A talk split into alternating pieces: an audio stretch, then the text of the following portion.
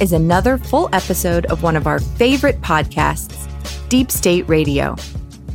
Deep State Radio, hosted by David Rothkopf, produces new episodes two to three times per week and brings together top experts, policymakers, and journalists from the national security, foreign policy, and political communities. You can subscribe to the podcast on Apple, Spotify, or wherever you get your podcasts. If you become a member of the DSR network, you'll receive benefits such as ad free listening via private feed, discounts to virtual events, and deep state radio swag, and access to the member only Slack community. This is one of the most closely followed podcasts among the people influencing the most important decisions in Washington and worldwide today. You can learn more by visiting the DSRnetwork.com. Listeners to Words Matter will receive 25% off the regular membership price. Use code WordsMatter at checkout.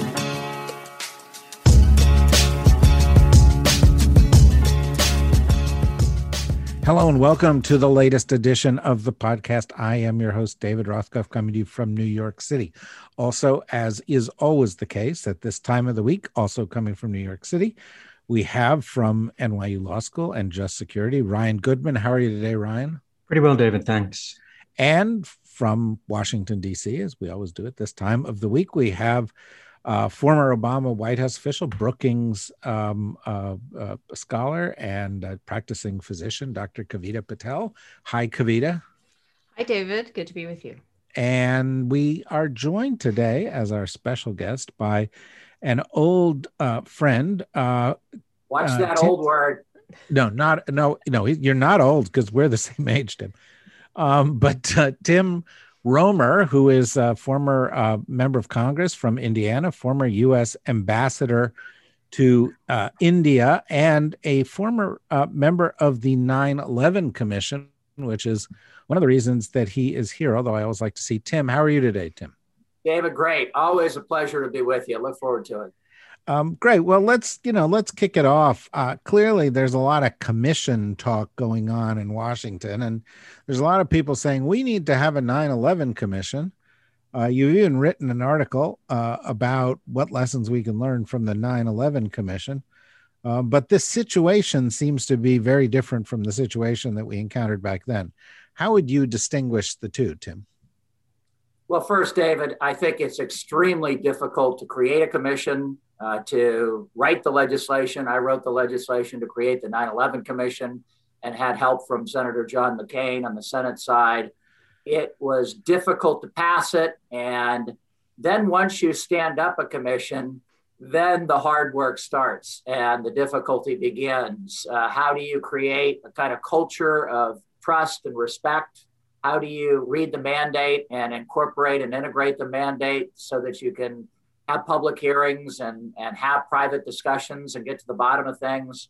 And then how do you make recommendations where you agree and you have to almost have a 10 to nothing vote and a unanimous vote to be taken seriously in Washington, D.C.? And then you have to hopefully have your recommendations passed into law which we were lucky enough to do in the 9-11 commission. I think we got 39 and a half out of 41 passed into law. Uh, so those are very difficult standards to get to. And in this environment today it's even more difficult to create a commission to get uh, the leadership on board to sign off on the legislation to agree on what the mandate might be the ratio of members the subpoena power and other things. So you know, it's a roll of the dice. I've, I've spoken to uh, talked with Speaker Pelosi several times and her staff about this over the last couple of weeks, and uh, you know we'll see if uh, they can do it or whether or not, like most commissions, it does not get created and Congress has to do something. Uh, okay, let's let's let's pick up with a question from uh, each of my colleagues here on this for you, and then we'll open it into a roundtable. Um, Kavita, let me let me go to you first. If you've got a, a question or a comment. Yeah, I, I, do. First of all, it's great to to be with you, and I I have to say, not only is your career as a congressman, but I think your work in India, especially pushing both India and Pakistan, that actually came up in today's White House press conference. If you it, it candidly, I hope that that continues to be a theme. I want to ask you. I'm the doctor on the show. Impressive Sometimes... credentials here, Kavita. I'm not sure. I'm, I'm, I'm no, some... a little bit after all of the scholarship in your background here. and I'm a I'm a Patel, so you know you you know a little bit about my my roots and origins. But I wanted to ask you about taking some of the lessons, and I agree the articles plural that you've written about lessons learned from the 9-11 commission can you before january 6th happened um, there have been had uh, Speaker Pelosi and others, including myself, continue to call for something around accountability with the handling of the pandemic. I just want to ask kind of if you reflect and think about whether it's a commission, how would you chart a path forward for accountability? It's easy to blame Donald Trump, but I think this was a breakdown, by the way, that probably started candidly even before the Trump administration. Completely agree with you. Many of the trends that probably led into uh, 1 6, the attack on the Capitol, started uh, years even before Donald Trump. Let's talk about the technology, Kavita. I mean, the technology, we have Facebook and Google now engineering uh, this specific technology. And I get out of my depth very quickly here, but in talking to experts, this technology uh, creates uh, and is run by algorithms that the more controversial the story, the more it gets picked up on the internet. And the more you then look into what you're interested in, the more you're going to be spoon fed this different, you know, sometimes lies and conspiracies and disinformation. And it just picks up and feeds on itself and spits out more and more of the same kind of radioactive and toxic material that has taken over our political culture and made Congress and our political system so difficult to work within. So that's one trend. Uh, a, a, another trend uh, is just, um, you, you, know, you see this, Kavita, and you work with it in the Obama administration. I go up to the Hill all the time now. Members don't even know each other mm-hmm. and their own and their own delegation, their own state delegation. They don't know each other. If you're a small business, 99% of US businesses are under 500 people, and you're a small Congress is five over 500 with senators and congressmen. If you don't know the people you're working with in your small business, how do you function? How do you get things done? How do you build the kind of trust to pass legislation? So, you know, your, your calls to create a commission. I talked to uh, Congressman Adam Schiff about a COVID commission several months ago. That has kind of uh, fell by the wayside, wayside temporarily. Now we're talking about another commission. Part of this is because Congress doesn't do its job of oversight and accountability. So they export this to an outside commission oftentimes. And now we have the problem of maybe they can't even create a commission to do this for such an important event as 1 6. Ryan, I know you've been uh, interested in this issue and, uh, and of course, publishing uh, Tim's very good article at Just Security over the weekend. It's one way of, of, of exploring it. But what, what, what are your thoughts, questions for Tim? So I had a question about the importance that we place on unanimity within the commission. Let's say a commission gets created and the importance of unanimity among the commissioners in making major decisions or, or signing off on the final report. And I understand the importance of that for the 9 11 Commission in the sense that maybe what you all wanted to prioritize were recommendations for structural reform in DC. And the extraordinary success you have with that is in part because of the unanimity with an evenly split Republican Democratic Commission.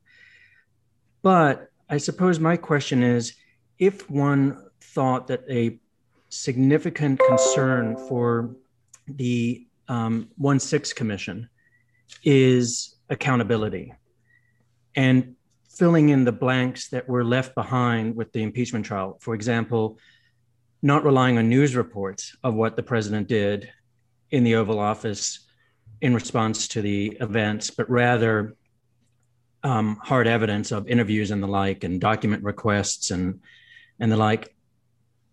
It seems to me for that maybe we do compromise on unanimity. Um, and the lesson learned from the 9/11 Commission is that unanimity did have its cost, and the cost is accountability. So I've just I've been digging real deep in some sense on the uh, 9/11 Commission, and so Phil Shenon's book, The Commission, he interviews Dan Marcus, who is the general counsel for the 9/11 Commission, and Marcus said, according to Shannon, quote, Marcus could see all the flaws in the commission's final report, especially its lack of accountability.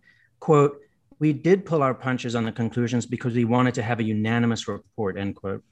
And then Ernest May writes um, a piece afterwards, and Ernest May was the commission's senior advisor, worked hand in hand with Zelikow on drafting large swaths of the report. That's why it's such, partly such a beautifully written report. Um, but he said in his um, piece in the, um, I think it's New Republic, he said, quote, composing a report that all commissioners could endorse carried costs. Individuals, especially the two presidents and their intimate advisors, received even more indulgent treatment. The, the presidents being President Clinton and President Bush, his idea that from his perspective, that the cost of unanimity was you were just that the commission was not going to get fingers pointed on terms of very specific uh, questions of accountability. Who made mistakes which president exactly got it wrong or could be held responsible quote unquote for for 9-11 and that seemed to be the, a perfectly good trade-off if the end result is recommendations for structural reform that have benefited the country ever since. Um, but maybe that's the difference between the one six commission? Well, let, us let's, let's talk about this in a little bit more detail uh, because I think it's in a very. You, let me dig through what you've said, and there are several fascinating things that we can try to excavate and talk a little bit more about. Uh, first of all, the commission pulling its punches.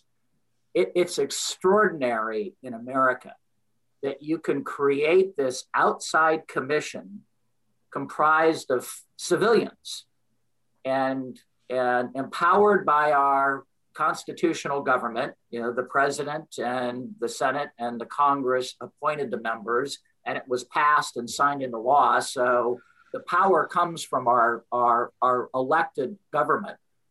But here are these 10 civilians, no, no real power anymore. And they can sit down with former presidents of the United States and the current president of the United States and back to Kavita's question, hold them accountable. I can guarantee you, Ryan, nobody in those uh, meetings we had with President Clinton and President Bush pulled punches. We asked them really tough questions. And it was almost like each one wanted to ask somebody a tougher question once it went around the 10 members and then went around again. And then some of us raised our hand to ask more questions of the presidents and to hold them accountable. And then your your your you know your your point about pulling a punch. It wasn't so much pulling a punch to get to the recommendations. Uh, it was, do we spend our time writing a lot about blaming Clinton and blaming Bush for this, or do we spend more of our time productively? What does a DNI look like? What does the Director of National Intelligence Office look like? What does the new counterterrorism center look like? How do we actually get reforms in the FBI, which is a place that is very difficult to reform and get to move from one mission of white collar crime to you know national security issues? There's where we spent a lot more of our time. How do we get the fbi and the cia actually connecting the dots? Now we can spend our time trying to blame people and trying to you know point fingers and write that up explicitly, or we can try to f- figure out from recommendations on how to reorganize our domestic government to new initiatives on Muslim outreach. We had recommendations across the board. Uh, Kavita, back to one of your points about Pakistan and India. I remember President Obama saying to me, one of your missions in India is to reach out to the Muslim population, which is the second biggest in the world with close to 200 million people. We want to reach out and show the values of America to all the people of India. Uh, and so, you know, this becomes a very tough balancing act, Ryan, to try to get that right on the commission. And it's easy for us to kind of slide into the blame game. Now, on the unanimity question, uh, uh if we had come up 9 1 or 8 2, could we still have passed half of our recommendations or a majority of them? Maybe. I'm not sure. Uh, we, we were starting to see, even in 2001, 2003, 2004, we didn't pass these recommendations for a couple years. Uh, when Nancy Pelosi came back into government, she was very helpful in helping us pass these reforms. Uh, and so was Senator McCain on the Senate side. Uh, it was difficult to pass these, even with unanimous recommendations. And I remember vividly, we must have had five or six people, Ryan, tell us very explicitly, uh, both in the SCIFs and the private meetings and then in public, from Don Rumsfeld to Leon Panetta, you guys, if you split, if you come across as partisan, you will fail. Okay, well, that bring you know, we talk about not beating around the bush. Let's not beat around the bush. Okay, the, here's the problem: one party is complicit in this. So, you know, to, to go and say we need to have a bipartisan commission when they're members of the United States Senate on the Republican side who were actively stirring up the insurrection and the majority, almost all the members of the Republican Party were actively promoting the big lie that led to the insurrection. And the same is true in the House you know, it becomes, uh, you know, a, a, a challenge. You know, how do you have a Republican Party whose leadership is responsible for the crime sitting in judgment of themselves? And, you know, we've already seen Senator McConnell yesterday saying, well, I think this should be about, you know, political violence in America.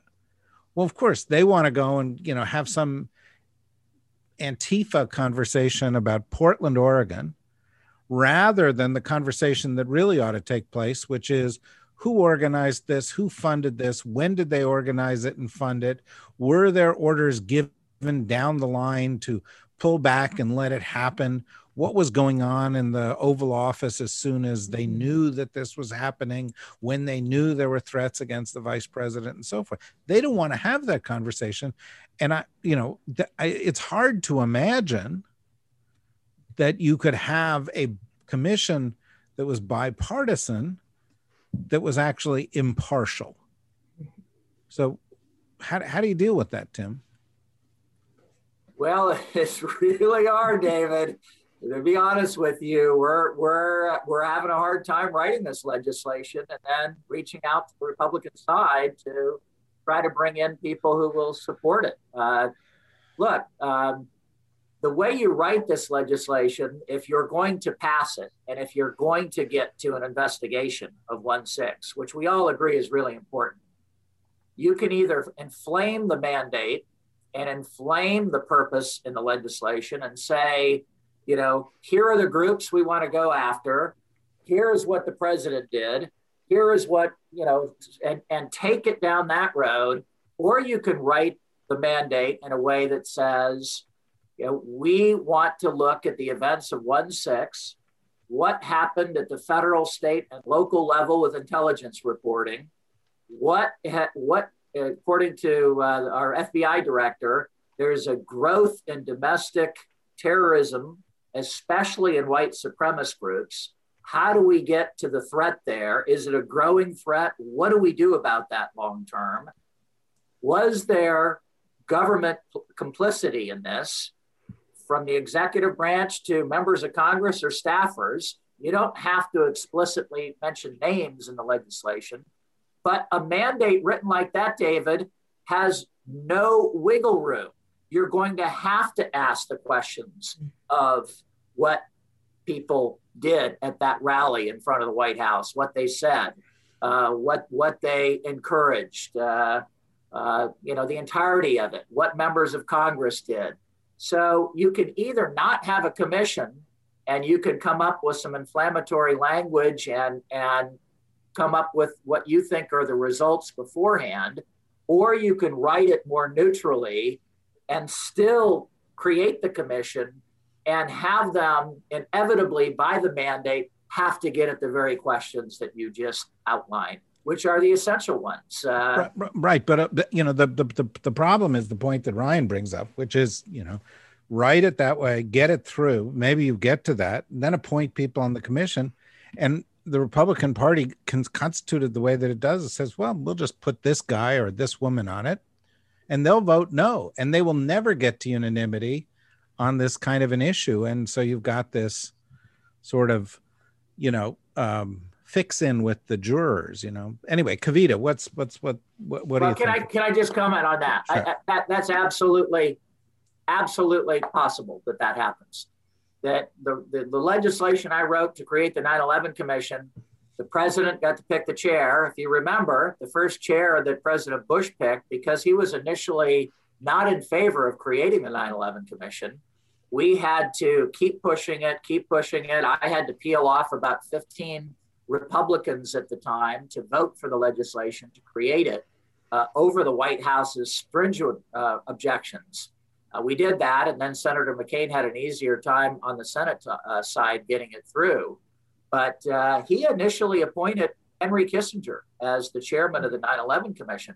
The 9 11 families, which were the moral force and suasion of our entire efforts, we don't succeed without the 9 11 families out there fighting away for the creation of the commission, admonishing us at times to be tougher, and then helping us pass, you know, the recommendations into law. They were incredible.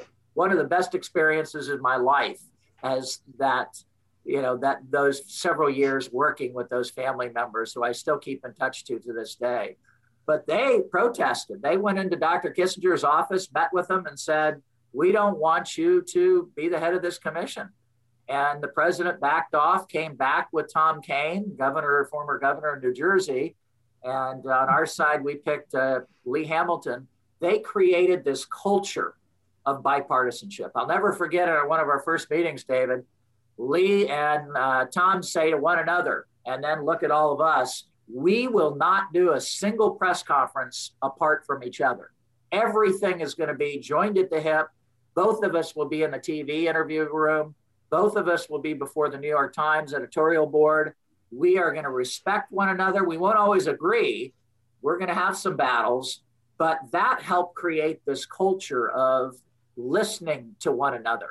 And also, to your very point, to the heart of it, David, the appointments that uh, the leadership made, the Senate and the Congress, um, the House of Representatives, they picked generally members like Jim Thompson, former governor of Illinois, uh, Slade Gorton, uh, former Republican from uh, you know Seattle and from Washington State, uh, Lee Hamilton, who I mentioned uh, before, people who had worked together with Republicans in an era where we almost always work. David, you remember these days on national security when we always worked with Republicans on intelligence and national security issues. That wasn't that long ago. That was 15 or 20 years ago. And so everybody brought that kind of culture. We trust these people, we work with them. That isn't to say, Ryan, back to your point, we didn't pull punches in the SCIF. Let me tell you, we had some battles, all out rock and rolling battles about things and arguments. And most of them didn't spill over into the press or spill into the public meetings, but uh, it was a real culture of, uh, of, of respect. You know, Kavita, just listening to this, and this is your new mission in life, I think. But, the, the, listening to this, it's it it sounds to me like we could get a better COVID commission than we could get a one six commission, mm. because there are five hundred thousand victims. Mm-hmm. There are millions Survivors. of people mm-hmm. who've been touched by this. There is a political constituency that could be mobilized to demand the facts and that that would provide that suasion that Tim was talking about. I don't know what you think about that. No, I, I that's exactly what I was thinking, and I had read um, the ambassador, uh, you and and I, I knew Richard Ben-Veniste. I know Richard Ben-Veniste. You know, he's a you had people who literally could put partisanship labels aside. Honestly, as you were talking, it was hard for me to think about how that. I, I think it's totally possible to find commissioners who can continue to do that what I worry about because I remember when your commission report came out, I mean, it was a bestseller, you know, literally, it was a bestseller across the country. People were myself tuned into the hearings because everything mattered. There has now been, I, I actually agree, David. I think COVID ironically would be easier to do. And I worry, um, I worry, Tim, that there's such cynicism that frankly, even I have about does this does the republican party does anybody really want unity it, it, just feels like it's so far out of reach and when you talked about the constituency you're right i worked for senator kennedy when we were dealing with the 9-11 you'll you know um, we were dealing with the, the firefighters and kind of the lung disease that they had had so that was one of yeah. yeah so you know setting up the fund for survivors and ems and responders who were literally killed and devastated by 9-11 and the aftermath and that was so hard to do but only possible because of the families right the families right, right. president bush himself people leaned into that it's hard for me to see how people are going to do that on january 6th I, I about january 6th but you know hopefully you can well, correct my Jon Stewart leaned into that Jon Stewart yeah. yep. uh, i remember that yep never right. let up he kept right. going and going and going back and shaming congress uh, talking about yeah. it whenever he could publicly and, and down in Washington D.C. I, I think one of the one of the reasons, as I said before, that the 9/11 Commission ultimately was successful in so many ways. Uh, was because of those 9/11 families. These commissions have to have a, a, third party outside force that both holds the commission accountable to its mission and its uh, its mandate and its remit and its purpose. Why are you folks here? And you better keep on knocking doors down. You better keep on using your subpoena power. You keep on, you know, opening up drawers and finding things. We all know how difficult it is to pry information from people who have it in Washington, D.C. And getting that information was difficult for us at times on the 9 11 Commission. But the 9 11 families would show up on a moment's, notice, come down on a plane or a train from New Jersey, New York, end up being in the senator, the congressman's office. I'll never forget a candlelight vigil at the White House when all these members are in their tuxedos going to the White House to have a party, and they're standing outside in the cold with their candles and pictures of their loved ones that they lost, their sons and daughters and husbands and wives, and these members had to walk by him and justify their votes not to create a commission or not to go forward with doing the right thing. And here they are, right in your face, telling you, you better do the right thing. You have time to party and you don't have time to come back and do your work. Shame on you. And you know that that's the kind of thing that you know the mm-hmm. COVID uh, situation with so many survivors, so many tragic losses, so many people that might weigh into the system. Now, you you would hope that there would be this same concern about our democracy, because yeah. the larger mandate for the One Six Commission is not simply finding out what happened, how did this group penetrate the Capitol, how do we make the Capitol more secure, how do we share intelligence better? How do we do something about disinformation, lies, and conspiracy theories? That's one part of it. The other part is try to make sure when you're building high walls and providing more guns to security up on Capitol Hill that you're not cutting off the access to the American people and that it doesn't become a fortress and a castle up there. And lastly, how do we reconnect the American people to their institution of Congress? People don't trust it like they used to. Trust levels in America and in democracies around the world are plummeting, in part due to the social media lies and mm-hmm. conspiracy mm-hmm. theories and so forth that are floating out there on everything. So, what I've advised the speaker is maybe there's a way to put a mandate in this, like a de Tocqueville mandate. How do we strengthen our democratic institutions of government again today? Uh, they they're in some serious trouble, and uh, this is a, this is a trend worldwide. Ryan, and just as a point of clarification, the Dan Marcus quote on pulling punches was not at all about the fact finding or investigative work of the commission. no suggestion of that at all. And in fact, is I think not inconsistent with what you described as there's a reason for unanimity to get these structural reforms through. It's not about he may use the word pulling punches, but it's about like, do we really want to be focusing our attention on pointing fingers at particular individuals when this is what we can actually do um, in a very significant way in terms of massive long-term structural reforms. Um, one other question that raises for me, it's kind of like it's not the COVID versus uh, one six commission, but it's the 9/11 versus the one six commission that. In some ways, contrary to what David said, that you might think that the 1 6 Commission has a greater likelihood of success because it's not necessarily going to be criticizing the incumbent White House. Um, and the 9 11 Commission had that tension all the way through, and Alberto Gonzales not wanting to give you uh, the uh, presidential daily briefs and all sorts of blockades like that. Um, and the general in, in charge of NORAD, you know, was not uh, wanting necessarily to be scrutinized. And here, um, I think one of the there's only one element in which uh, I guess there are two elements in which it might come up. So one is the executive branch is going to still try to have its prerogatives protected. Like they still might try to invoke executive privilege or the like as a kind of a baseline, no matter who's asking them for the information, or no matter even if it's about the prior administration. But the other one is the FBI. I do worry about that a little bit because one of the big questions for the 1 6 Commission is did they drop the ball? Um, did they potentially suppress intelligence assessments about white supremacists because of political pressure from the White House, or think questions like that that at least are going to be asked. We don't know what the answers will be until it's all complete.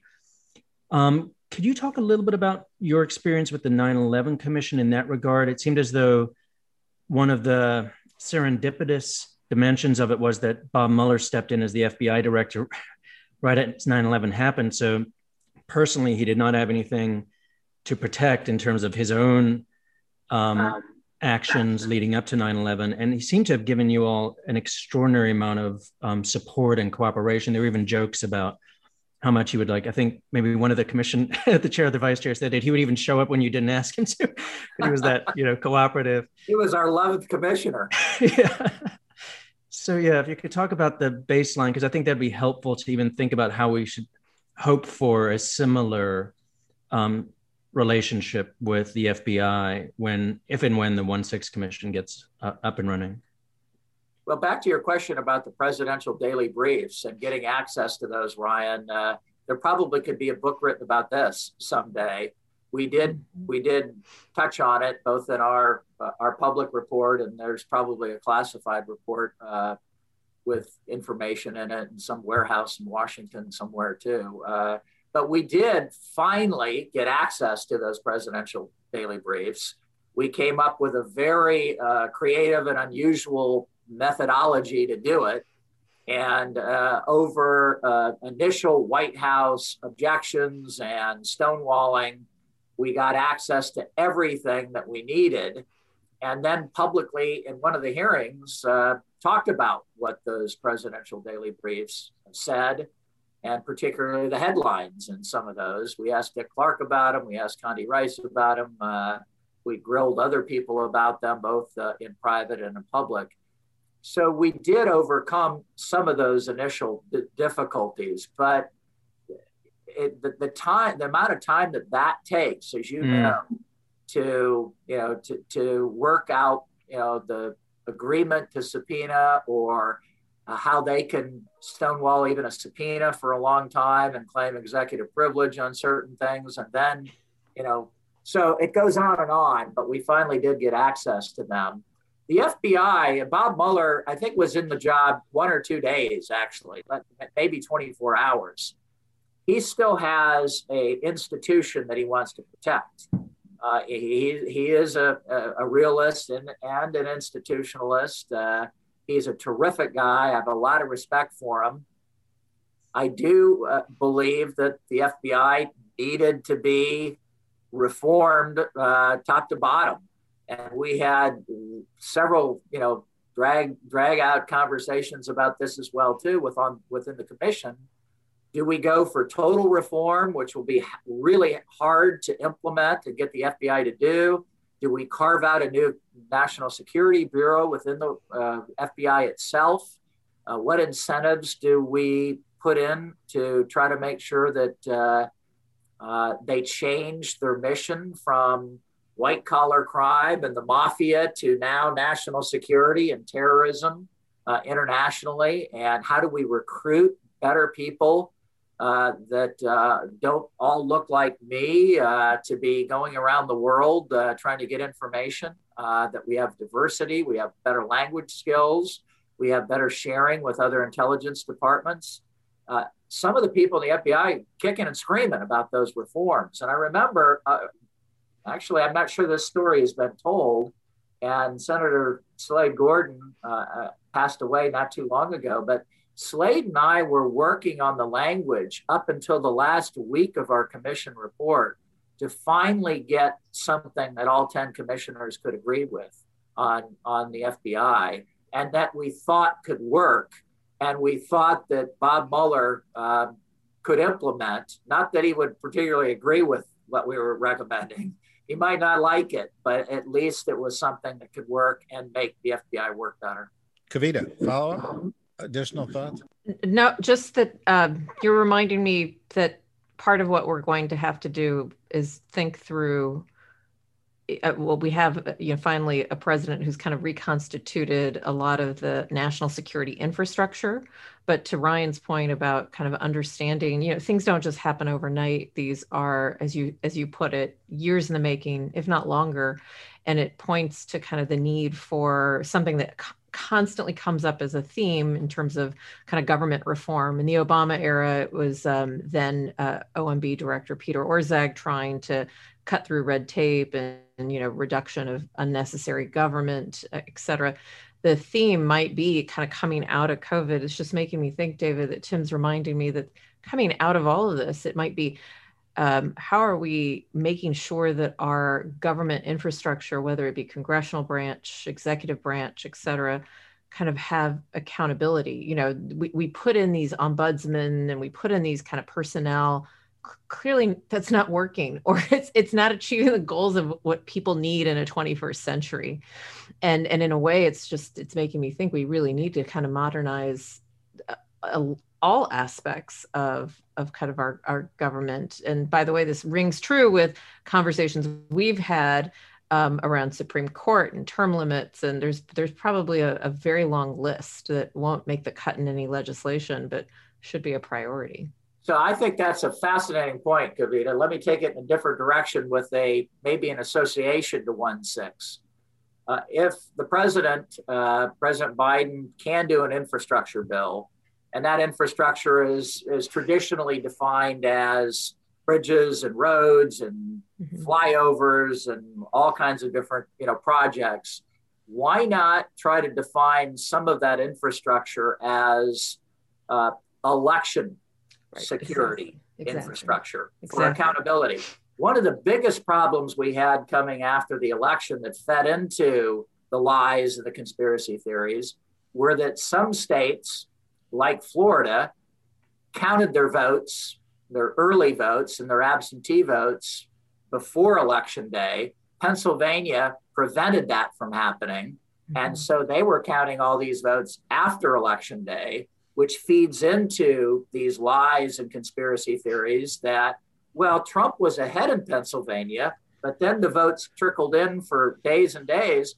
Why not, with some infrastructure money for election security, not only on the cyber side to protect our integrity of our elections from outside attacks, why not try to incentivize our states on best practices to do these kinds of election administration things that build trust in our system, that count votes early, and we rely more as the trend post COVID is going to be on early voting and not just voting on election day. How do we try to secure this system with technology, with incentives, and with infrastructure, modern infrastructure for the most modern democracy on the face of the earth? How do we set the standards for other democracies in the world to do this the right way? I think that's something President Biden could, mm-hmm. you know, could could definitely, you know, try to get into an infrastructure bill. Well, if he's willing to do it unilaterally. I mean, the reality is there is one party out there that is taking a stance that's anti-democratic. There's going to be a CPAC meeting this weekend in which they, you know, sort of underscore that, you know, Trump's the man. He was behind this. There's something like 256 different pieces of legislation across the country right now undermining voting rights. Um, and there, you know, there there are a lot of people in the Republican Party who are actively associated with anti-democratic things, including this big lie. And so, if you were to do that, they would see that as damaging to them. Well, the, to counter that, though, David, uh, the Democrats in the House and the Senate have H.R. 1 coming up, I think, next week or the week after, where within H.R. 1, uh, the John Lewis Voting Rights Act, uh, uh provisions to uh, prevent gerrymandering in the future and have commissions in states. There's all kinds of election integrity issues. And I think uh, if we can keep our moderate Democrats, that will pass the House, probably on a roughly party line vote. That would address some of the issues that you've just mentioned in Georgia, where the state legislature, instead of expanding opportunities for Americans to get access to vote, are restricting more opportunities, especially on Sunday mornings for the African American, uh, the Black population to vote. They're trying to restrict that window uh, for people coming out of church and parishes to go legitimately and honestly go vote. How do we fight back of that?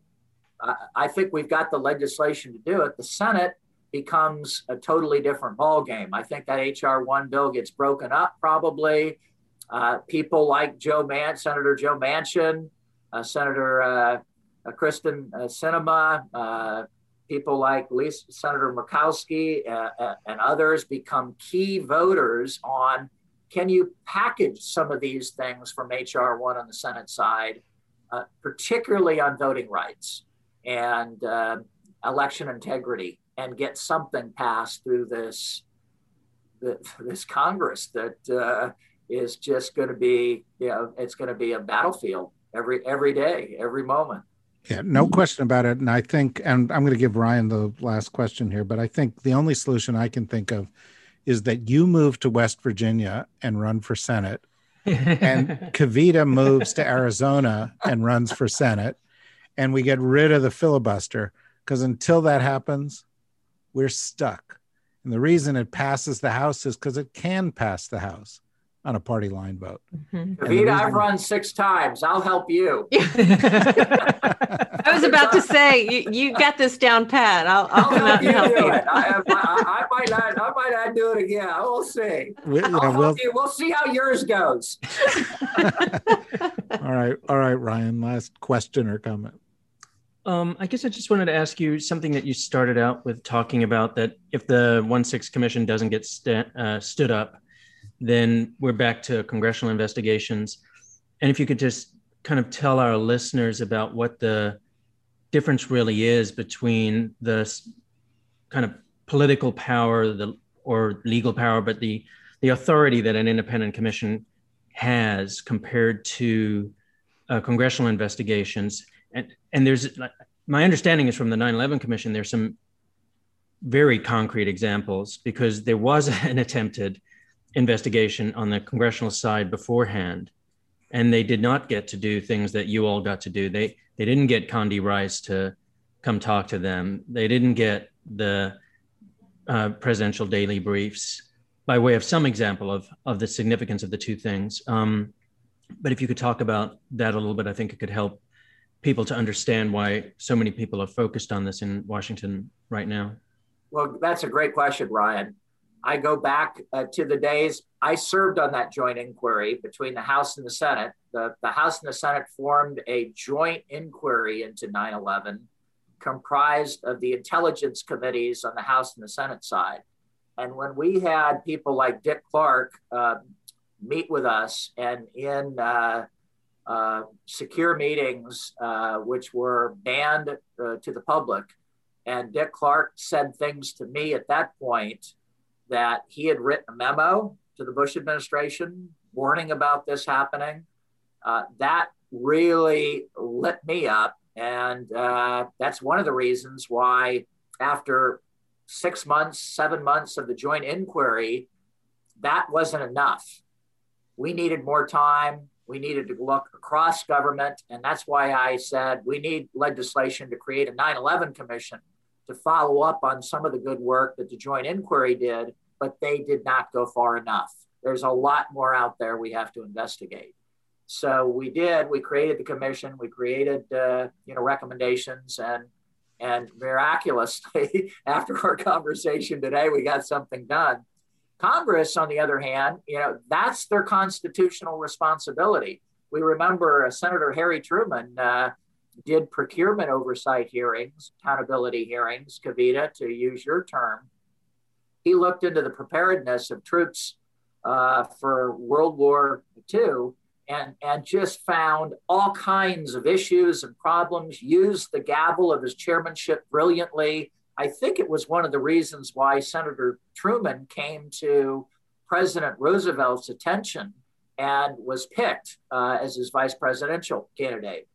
Robert F. Kennedy, before he became a senator, one of my heroes in life, uh, before he became a senator, was a staffer and uh, you know, he did racketeering hearings and oversight hearings uh, on on uh, on a host of different issues. Uh, when you walk into the Senate Russell room, there's a plaque in that room. Kavita, you work for Senator Kennedy. Uh, you you've seen it a million times. I think it's it might be the Kennedy room now. Uh, yeah, you know, it's it, it's wonderful. And there's a plaque about all the different hearings that took place in that particular hearing room. Uh, I think the Titanic hearings, all kinds of oversight and accountability. So Congress inherently has this power. They could put committee hearings together to look into many of the things with oversight, like Henry Waxman used to do and John Dingell. They were masters of accountability and oversight. The possibility is there, but look at what we have. You know, we have a fragmented Congress we have oftentimes hearings where one party won't show up if the other party is doing something that they disagree with. And then you have the problem of getting information. And then you have the problem of, let's say we have hearings, we have discovery, we get to facts, we put together a bill. Will that be able to get through Congress at the end of the day with the hmm. split we have mm. yep. to make the recommendations to fix things? So if the speaker and and uh, uh, majority leader in the Senate, uh, Mr. Schumer and Mr. McConnell, Mr. McCarthy decide they're not going to do a commission, and it falls into Congress's lap to take this on, you might worry, you know, the, the, the dog has caught the bumper of the car now and you're responsible for the car.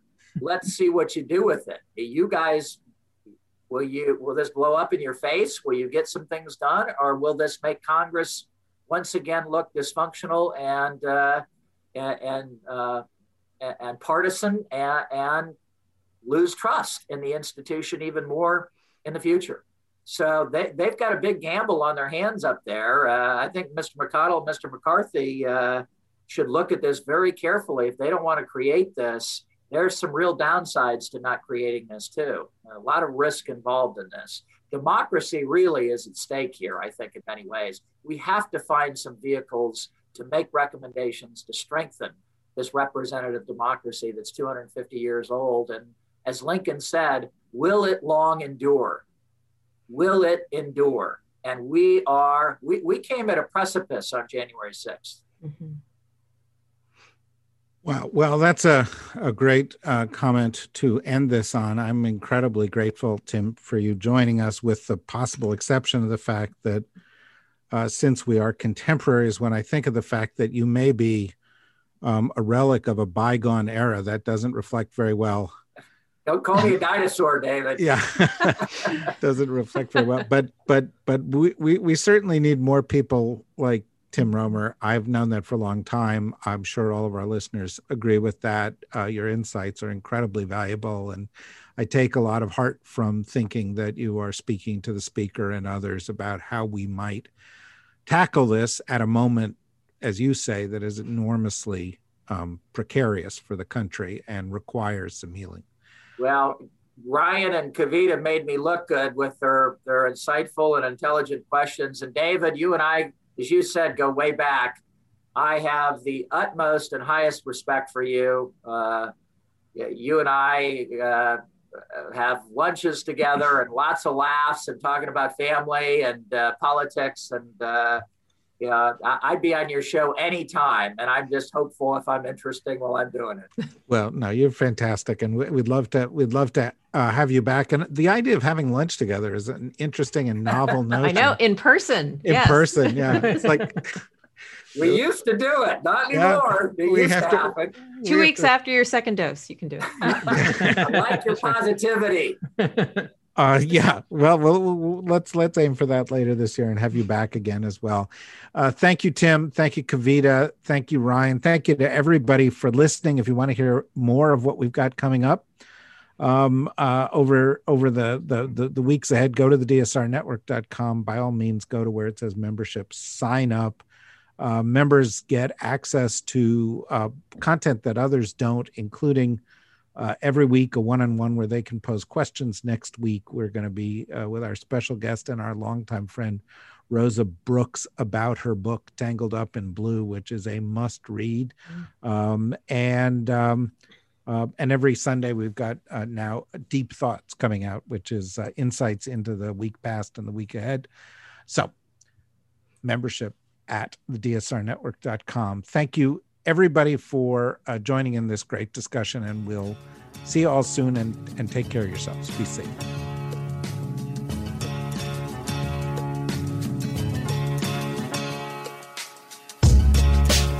We hope you enjoyed this episode of Deep State Radio. Deep State Radio, hosted by David Rothkopf, produces new episodes two to three times per week and brings together top experts, policymakers, and journalists from the national security, foreign policy, and political communities. You can subscribe to the podcast on Apple, Spotify, or wherever you get your podcasts. If you become a member of the DSR network, you'll receive benefits such as ad free listening via private feed, discounts to virtual events, and deep state radio swag and access to the member only Slack community. This is one of the most closely followed podcasts among the people influencing the most important decisions in Washington and worldwide today. You can learn more by visiting the DSRnetwork.com. Listeners to Words Matter will receive 25% off the regular membership price. Use code WordsMatter at checkout.